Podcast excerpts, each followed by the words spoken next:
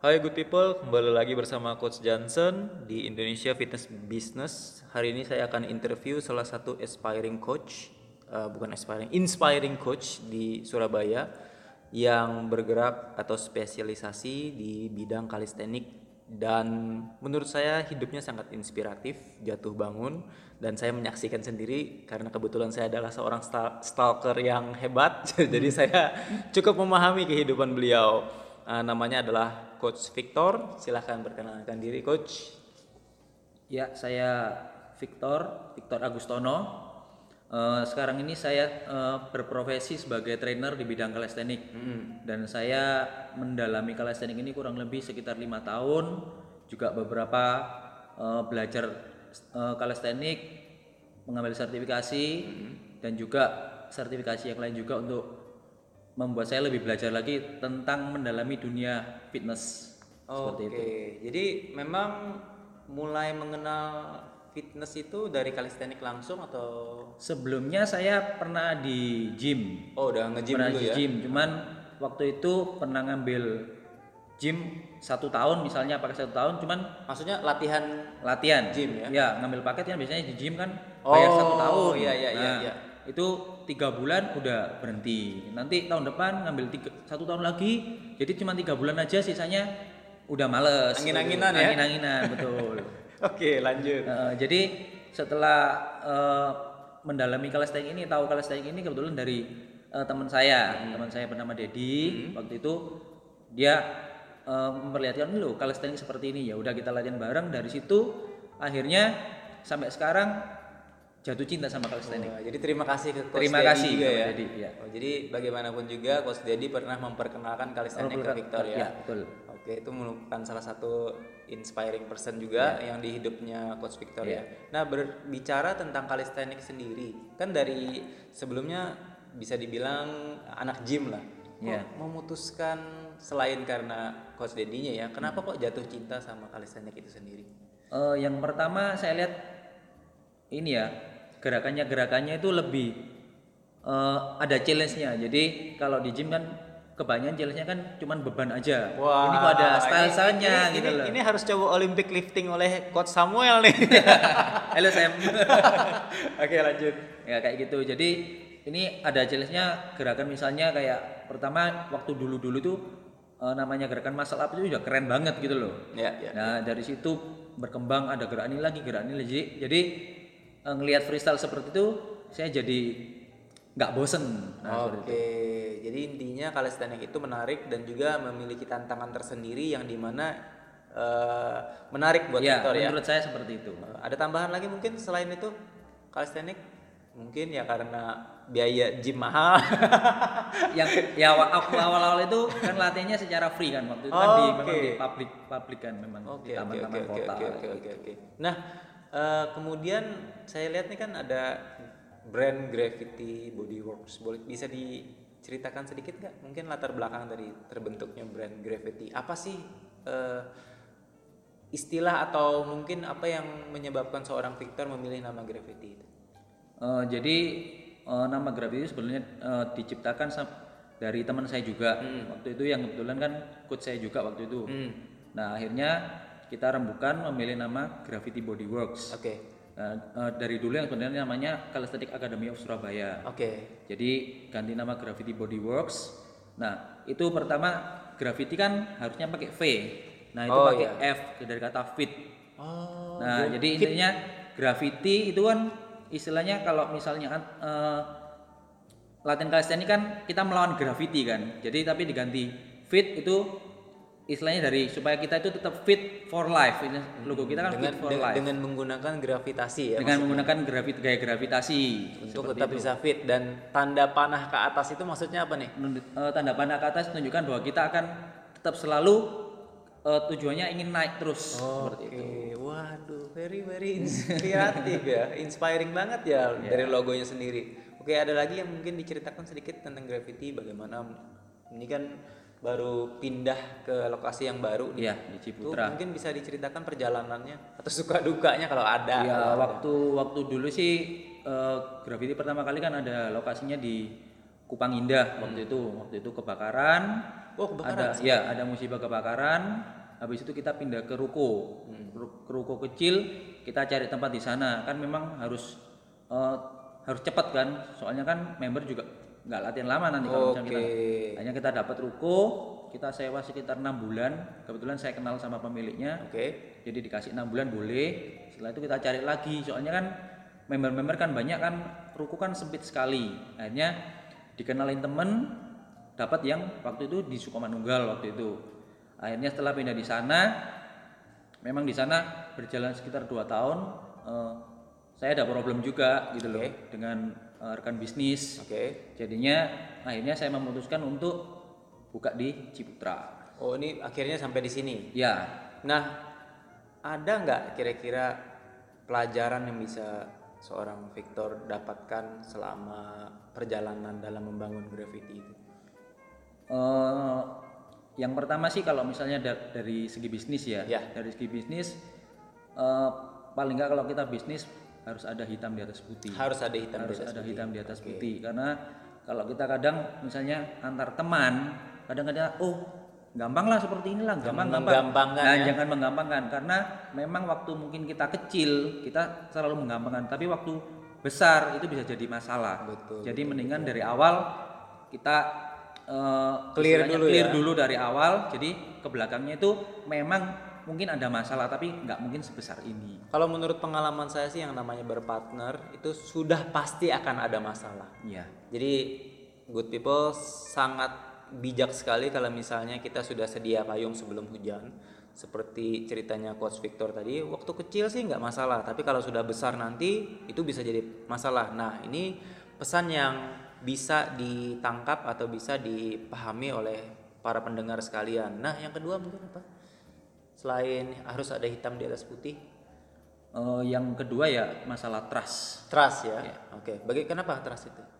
Eh, jadi misalnya seorang investor memberikan kepercayaan. pada saya, tapi eh, terjadi kesalahpahaman karena nggak ada hitam di atas putih. Jadi Oke. akhirnya istilahnya merasa investor itu memiliki semuanya gitu loh.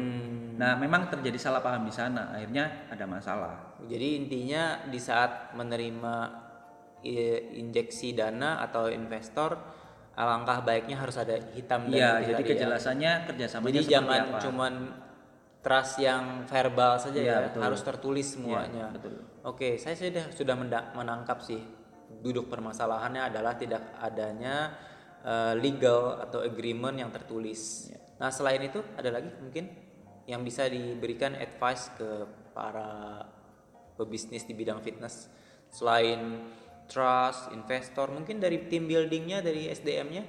Eh, kebetulan oh yang mengelola semuanya itu saya sendiri. Oke. Jadi untuk marketing ya mungkin saya marketing ya seadanya karena memang nggak ada tim untuk yang menghandle seperti itu.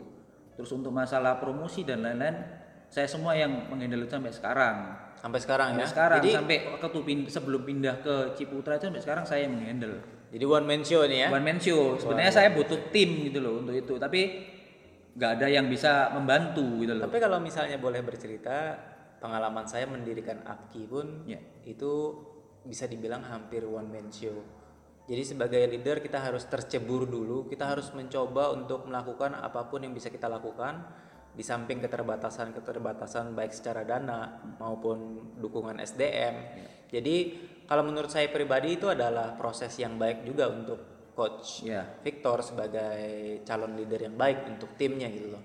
Nah kalau selain tadi berbicara tentang one man show, kemudian investasi yang harus ada hitam dan putih, Iya. ada lagi nggak?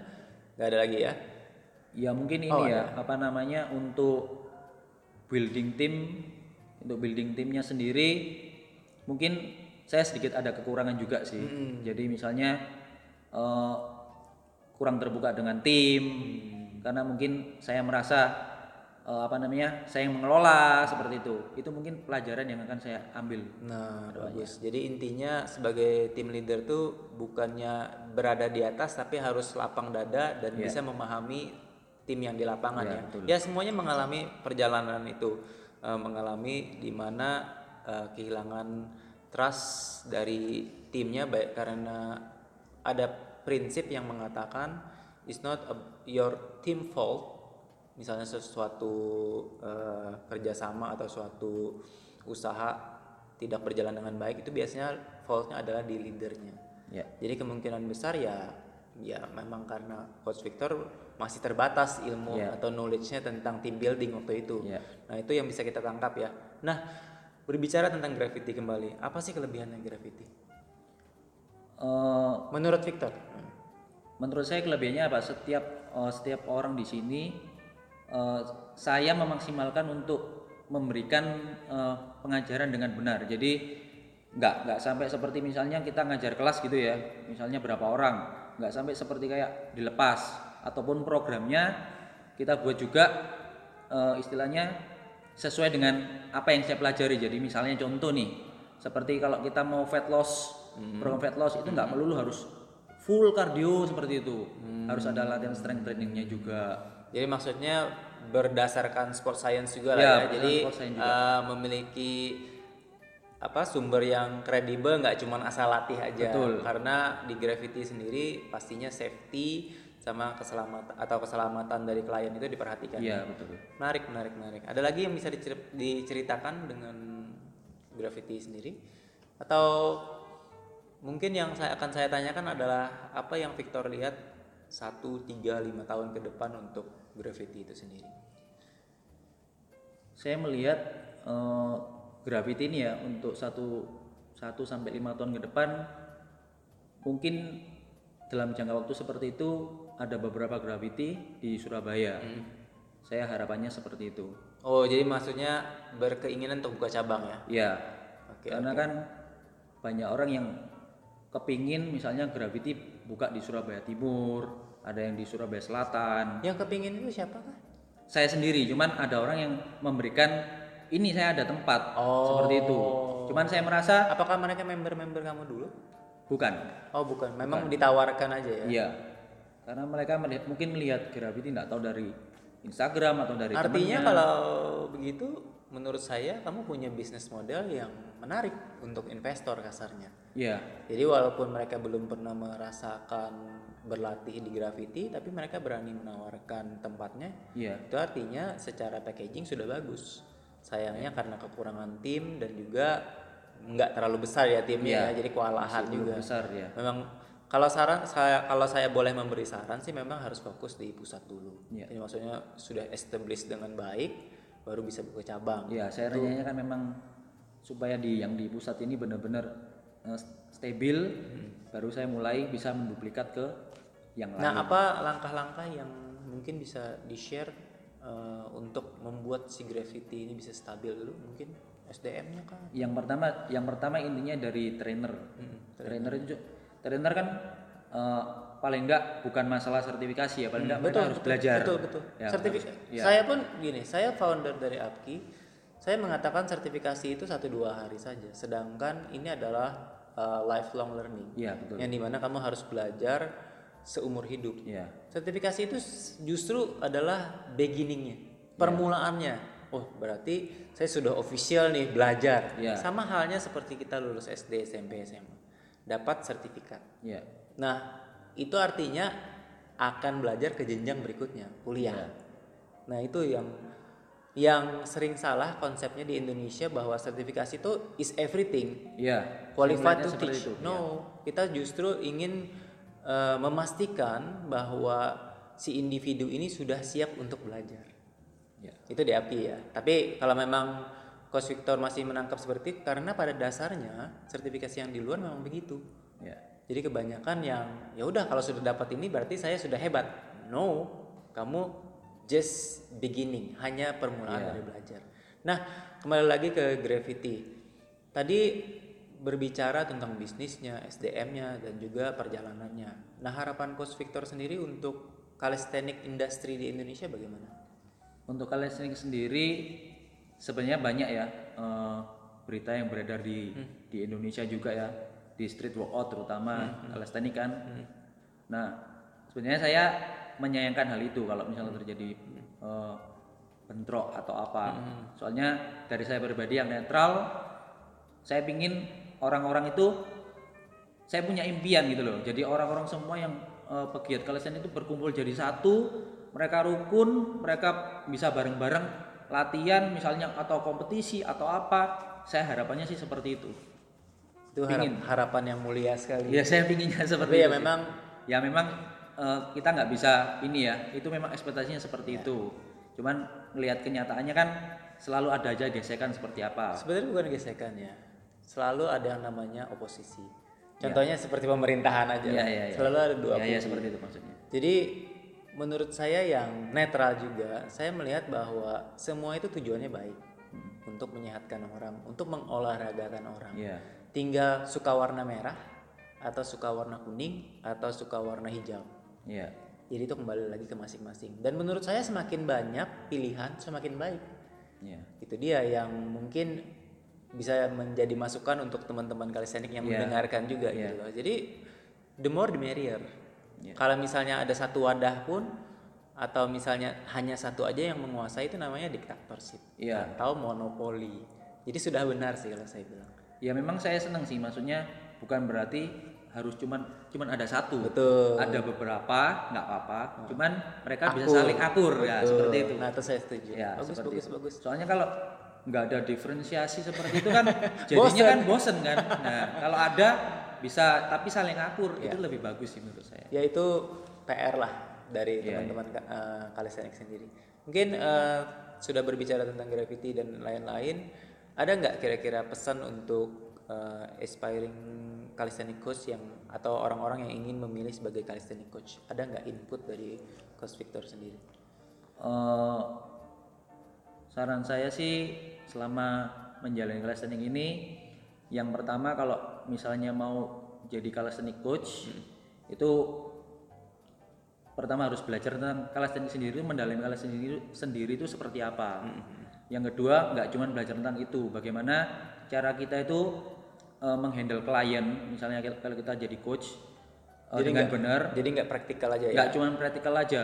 Cuman kan masalahnya kan calisthenics itu kan eh, cuman sebagai salah satu tools untuk fitness goal orang orang tersebut kan. Sebenarnya fitness toolnya kan banyak sekali. Kettlebell ada, suspension ada. nah seperti itu banyak sekali. Jadi harus mengerti hal yang lain. Misalnya istilahnya memperbaiki life habitnya orang itu seperti apa. Jadi lifestyle-nya mereka seperti apa. Walaupun punya maksudnya coach Victor mungkin adalah walaupun spesialisasi kamu kalistenik, tapi Ya. jangan kacamata kuda Betul. bahwa ada disiplin-disiplin lain yang bisa memberikan manfaat ke klien. Iya betul. Kalau misalnya ada sesuatu yang bermanfaat di bidang yang lain, kenapa enggak gitu loh? Saya sih terbuka aja. Jangan kacamata kuda lah ya, Ya, ya. ya. Jadi belajar dari mana aja, apa pun disiplinnya, selama tujuannya baik dan menyehatkan masyarakat itu dipelajari. Ya. Oke, that's very interesting. Any last words yang bisa di share, Coach Victor ke coach atau misalnya ke komunitas kalistenik? Eh, buat coach-coach maupun apa namanya eh, komunitas-komunitas kalisthenik yang ada di Indonesia, eh, saya berpesan semoga bisa membangun tim pertama tim dulu untuk bisa berkembang bukan cuma dari segi segi eh, segi number jumlah jumlah member tapi setidaknya memberikan pengajaran-pengajaran yang benar. Hmm, Nah, maksudnya nggak cuma kuantitas saja ya, nggak cuma kuantitas saja. tapi kualitas mengajar Kualitas- juga harus ditingkatkan. Iya, seperti itu. Oke, menarik banget. Thank you Coach Victor Ya, sharingnya. Oke, saya closing dulu ya. Nah, itu dia tadi uh, good people sharing tentang perjalanan hidupnya Coach Victor yang menurut saya sangat menarik sekali dan beliau sudah mengalami jatuh bangun dan juga sudah beberapa tahun menjadi coach calisthenics dan memahami bahwa satu disiplin itu tidak akan cukup dalam menangani siapa pun klien yang kamu tangani saat ini. Nah, yang tadi terakhir saya mendengar dia menjelaskan tentang quality over quantity yang seperti kita eh, tekankan juga di industri fitness dalam mengajar itu bukan masalah lamanya, bukan masalah eh, menariknya atau instagramable, tapi bagaimana si klien bisa memperoleh manfaat dari coaching kita. Oke, sampai jumpa di lain kesempatan. Thank you for listening and salam bugar. Thank you.